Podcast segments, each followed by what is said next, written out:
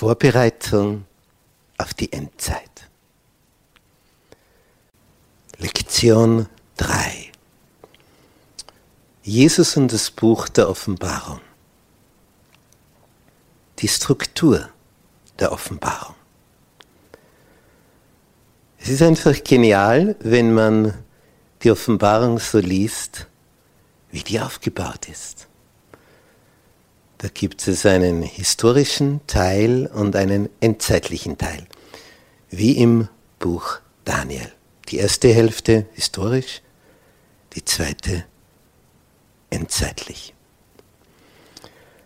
Es ist schon etwas Besonderes um diesen Apostel Johannes, dem hier Jesus erscheint auf der Insel Patmos. Was hier so rosa auf dieser Karte, dieser Landkarte dargestellt ist, zeigt also die Ausdehnung des römischen Reiches und wohin dann überall das Christentum kam. Und hier ist das Ägäische Meer. Und die Griechen siedelten um dieses Meer herum in Hufeisenform. Das heißt, die Westküste der heutigen Türkei, das war rein griechisches Siedlungsgebiet. Die Türken kamen dann erst 1300, 1400 von Osten hier herein. Diese Hufeisenfarm ist also urgriechisches Siedlungsgebiet rund um die Ägäis herum. Und da fuhren sie mit ihren Schiffen kreuz und quer. Es wimmelt ja hier von Inseln, die nichts anderes sind als Gipfel von Gebirgen, die aus dem Meer ragen. Und hier der schwarze Punkt die Insel Patmos. Warum kommt Johannes auf diese Insel? Dadurch, dass er der letzte Apostel war, war das Interesse groß, von ihm etwas zu erfahren über die Zeit mit Jesus. Denn er war der letzte Augenzeuge. Das ist so ähnlich wie jetzt, wenn die letzten Überlebenden aus dem KZ interviewt werden. Denn es kommt die Zeit, wo es keinen mehr gibt weil einfach die Zeit fortschreitet und sie alle gestorben sind. Johannes war jetzt der Letzte und der Andrang, von ihm etwas zu erfahren, war von der urchristlichen Gemeinde sehr groß. Denn er war ja Augen- und Ohrenzeuge von den dreieinhalb Jahren gewesen mit Jesus. Und man wollte so vieles von ihm wissen. Und das hat römischen Machthabern gar nicht gepasst. Und das führte dazu, dass sie diesen Johannes kurzerhand gefangen nehmen ließen, einen Kessel mit siedendem Öl aufgestellt haben und haben sie ihn hineingeworfen und damit ist die Sache erledigt. Aber siehe da, dieses Öl, das ja sehr heiß wird, viel heißer als Wasser, an die 300 Grad Celsius, dieses Öl war für Johannes nur ein Ölbad. Es hat ihm nichts gemacht. Daraufhin wagte man nicht, ihn zu töten, sondern hat ihn auf diese Insel verbannt, einsame Felseninsel, da ist er jetzt alleine und kann nichts mehr anstellen, isoliert, inselhaft. Keiner kann mit ihm mehr kommunizieren. Jetzt ist er allein. Und als ob Gott Humor hätte, erscheint jetzt Jesus seinem Diener hier auf Patmos und eröffnet ihm eine Perspektive, wie sie einzigartig ist. Weit, weit in die Zukunft hinein. Diese Perspektive ist so großartig, weil sie uns Dimensionen aufzeigt, wie wir sie sonst nirgendwo in der Heiligen Schrift haben. Johannes sollte isoliert werden. Und Jesus durchbrach diese Isolation und eröffnete ihm Einblicke über Jahrhunderte, über Jahrtausende. Wir merken, wie Jesus dabei lächelt, wie einfach das für ihn ist. Bilder von Jesus. Das ist unser Thema. Bilder von Jesus. Was passt dann besser, als dass wir Bilder von Jesus aus der Offenbarung betrachten. Jesus hat diese Bilder, dieses Wesen von ihm, wer er ist, durch Bilder an Johannes übermittelt. Hier haben wir den Johannes auf der Insel Patmos. Er ist alt geworden. Sehr alt. Das sind seine letzten Jahre. Jetzt ist er am reifsten, am abgeklärtesten. Er hat viel gesehen und erlebt. Er war der jüngste der Apostel und er lebte am längsten von allen. Und er wird geehrt und gekrönt dadurch, dass Jesus ihn hier auf der Insel Patmos in der Ägäis besucht und ihm Bilder zeigt von unbeschreiblicher Herrlichkeit, Bilder der Zukunft. Nun, was haben wir in der Offenbarung für Bilder von Jesus, das heißt, wie sein Wesen beschrieben ist? In Offenbarung 1, Vers 5 steht, Jesus Christus, welcher ist der treue Zeuge. Treu ist er. Treu. Er bezeugt seinen Vater. Er ist der Herr über die Könige auf Erden. Da merkt man, wie relativ alles ist. Er ist der Herr über die Könige auf Erden.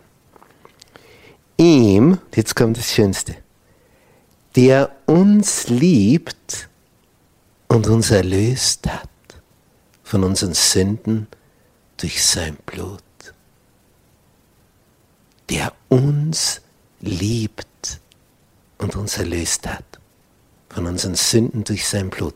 So wird Jesus in der Offenbarung vorgestellt. Das ist gewissermaßen die erste Definition von ihm, der uns liebt und uns erlöst hat durch sein Opfer. In Kapitel 1, Vers 18, wo er hier Johannes erscheint und ihm sagt, fürchte dich nicht, ich bin der Erste und der Letzte und der Lebendige. Ich war tot und siehe, ich bin lebendig. Wie lang? Von Ewigkeit zu Ewigkeit. Und ich habe die Schlüssel des Todes und des Totenreiches. Das ist etwas. Wenn jemand den Schlüssel zu einem Tresor hat, da ist der Schatz drin. Zum Beispiel die Schlüssel zum Tresor einer Nationalbank oder den Code, wie man es heute digital verschlüsselt. Und hier die Schlüssel des Todes und des Totenreiches. Das heißt, er kann aufsperren, dass du aus dem Tod rauskommst. Wo gibt's das? Ein weiteres Bild, das haben wir hier. In Offenbarung Kapitel 5 taucht Jesus auf als das Lamm, als das verwundete Lamm das Lamm, das für uns geblutet hat.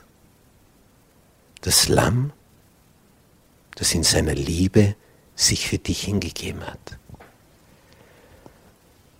Und dann haben wir das Bild in Offenbarung 19. Das haben wir hier. Seine Wiederkunft. Als König der Könige. Als Herr der Herren der König des Universums kehrt zurück, begleitet von seinen Engeln. Und Johannes sieht ein Bild einer Armee von Reitern auf weißen Pferden. Und sie sind bekleidet mit weißem Leinen. Und wir sehen, wie diese Armee auf uns zukommt. Und dann wird alles klar, wenn er kommt. Und dann kommt es darauf an, ob du treu gewesen bist und mitgenommen wirst von ihnen. Oder umkommst durch diese Wiederkunft. Er, der auf seinem Haupt gekrönt ist, der König des Universums. Und sein Gewand hat Blutspuren. So ist er beschrieben. Der König des Universums. Das Leitmotiv des Heiligtums in der Offenbarung. Das himmlische Heiligtum ist etwas, was erst in seiner Bedeutung im Jahre 1844 richtig erkannt wurde. Und zwar deswegen, weil aufgrund der großen Enttäuschung man sich fragte, warum ist er nicht wiedergekommen. Und man hat die Zeit immer wieder berechnet, die 2300 Abende und Morgen und wann die beginnen. Und man kam immer wieder auf 1844 und fragte sich ja, warum kam er dann nicht? Ja, was steht dort? Das Heiligtum wird wieder geweiht werden, wieder gereinigt werden. Und die irrige Meinung jener Zeit war, gang und gäbe in all den Kirchen, den christlichen, das Heiligtum ist die Erde. Dabei ist das nur der Vorhof des Heiligtums, der Schemel seiner Füße, des Höchsten. Im Himmel gibt es also ein Heiligtum und es war das große Urbild. Und dieses Heiligtum, das Himmlische, hat Mose gesehen und hat aufgrund dessen auf Erden ein Minimodell davon gebaut, so wie es ihm Gott gezeigt hat. In der Offenbarung nun taucht ständig das himmlische Heiligtum auf. Was ist das? Das ist die intergalaktische Schaltzentrale. Nun, Johannes hat sie gesehen und ihm wurde gesagt, was du siehst, das schreibe in ein Buch. Und er hat uns das vermittelt. In Offenbarung Kapitel 4, Vers 1 heißt es, danach sah ich und siehe, eine Tür war aufgetan im Himmel. Und die erste Stimme, die ich mit mir hatte reden hören, wie eine Posaune, die sprach, steig herauf. Ich will dir zeigen, was nach diesem geschehen soll. Alsbald wurde ich vom Geist ergriffen und siehe, und jetzt sieht es, er sieht ins Zentrum des Universums, dort, wo alle Fäden zusammenlaufen. Dort, wo die Entscheidungen fallen. Was sieht er dort? Ein Thron stand im Himmel. Und auf dem Thron saß einer. Und der da saß, war anzusehen wie der Stein Jaspis und Sada und ein Regenbogen war um den Thron. Anzusehen wie ein Smaragd. Der Regenbogen, das Zeichen Gottes, wurde gestohlen, dieses Zeichen von der Love Parade ist das Zeichen für Gott, für seinen Thron. Denn den Regenbogen hat er gestiftet nach der Flut. Zum Beweis zur Sicherheit. Braucht euch nicht fürchten. Es kommt keine Flut mehr in diesem Ausmaß. Nun, wir sehen hier, dass von dem Thron Blitze ausgingen und Stimmen und Donner und sieben Fackeln mit Feuer brannten vor dem Thron. Das siebenarmige Leuchter. Das sind die sieben Geister Gottes. Und vor dem Thron war es wie ein gläsernes Meer gleich dem Kristall. Und in der Mitte, am Thron und um den Thron, vier himmlische Gestalten, voller Augen vorn und hinten. Der Künstler Maximilian Jantscher hat diesen himmlischen Thronsaal versucht wiederzugeben wobei irdische Farben den Glanz nur matt hervorheben können. Aber hier sehen wir etwas von diesem Glanz. Ja, von diesem Heiligtum strahlt dieser Regenbogen um den Thron. Und Engel über Engel. Hier die ganze Anzahl der Engel. Wie sie schweben. Und entscheidend war das.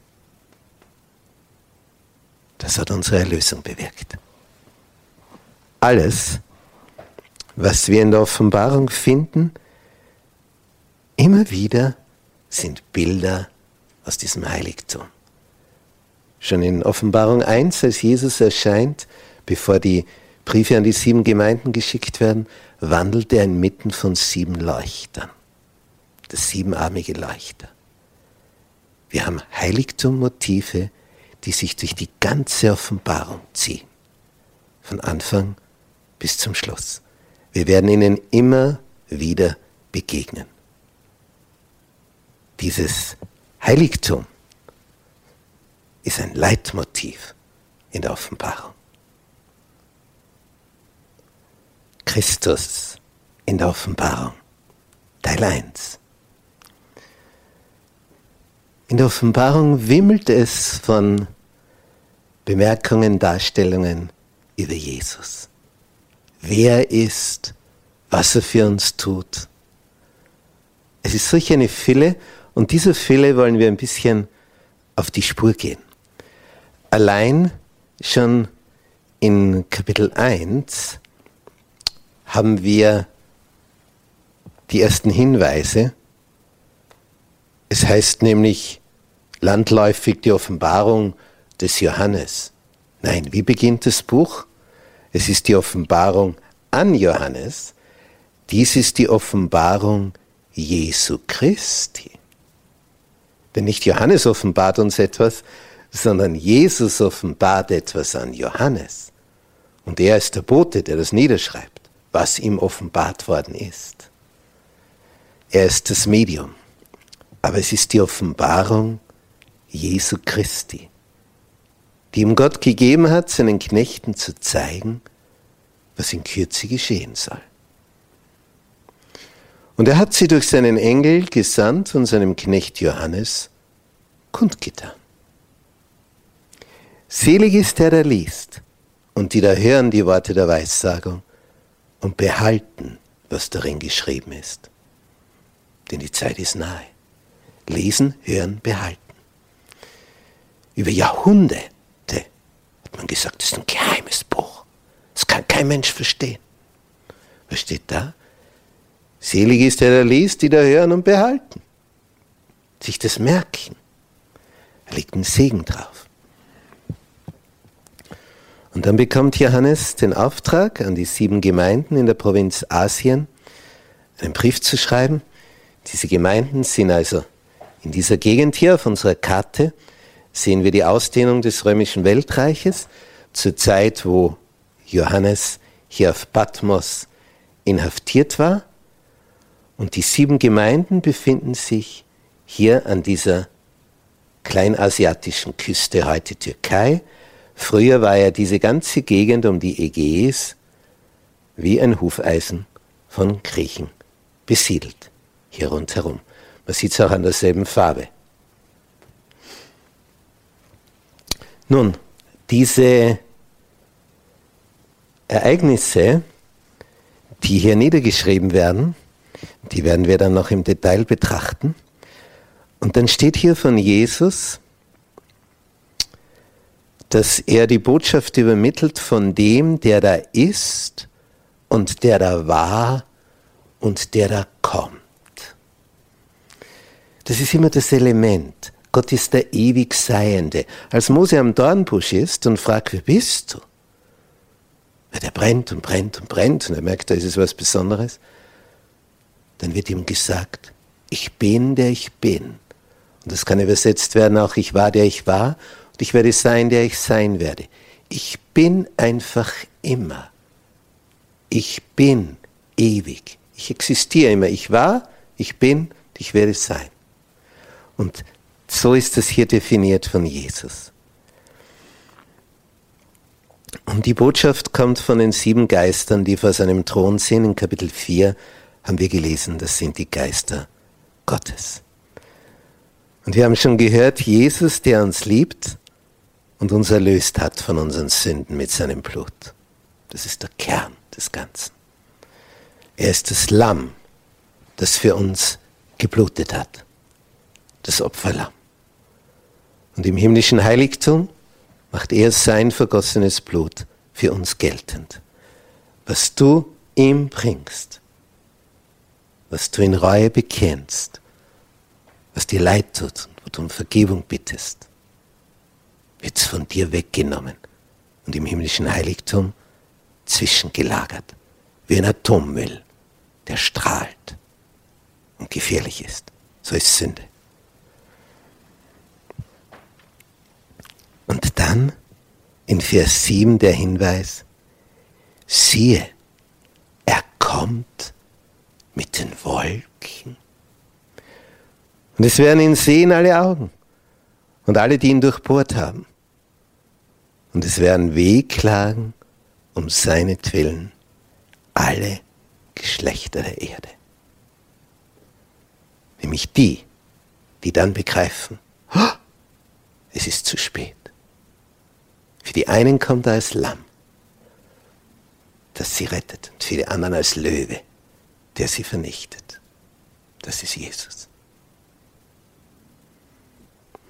Christus in der Offenbarung, Teil 2.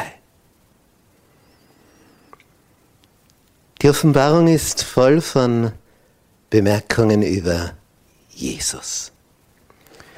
Zum Beispiel schon in Kapitel 1. Da beginnt Johannes in Vers 9 und sagt, ich Johannes, euer Bruder und Mitgenosse an der Bedrängnis und am Reich. Das ist eine interessante Kombination. Mitgenosse an der Bedrängnis, aber auch am Reich. Wer leidet für Jesus, wird dann auch am Reich beteiligt sein. Das ist der Ausblick. Und ich war auf der Insel, die Patmos heißt, sagt er. Diese Insel, die sich also hier im Ägäischen Meer befindet, da war also verbannt. Und auf dieser Insel hat Johannes diese außergewöhnlichen Offenbarungen erfahren. Und jetzt schildert er, wie das war.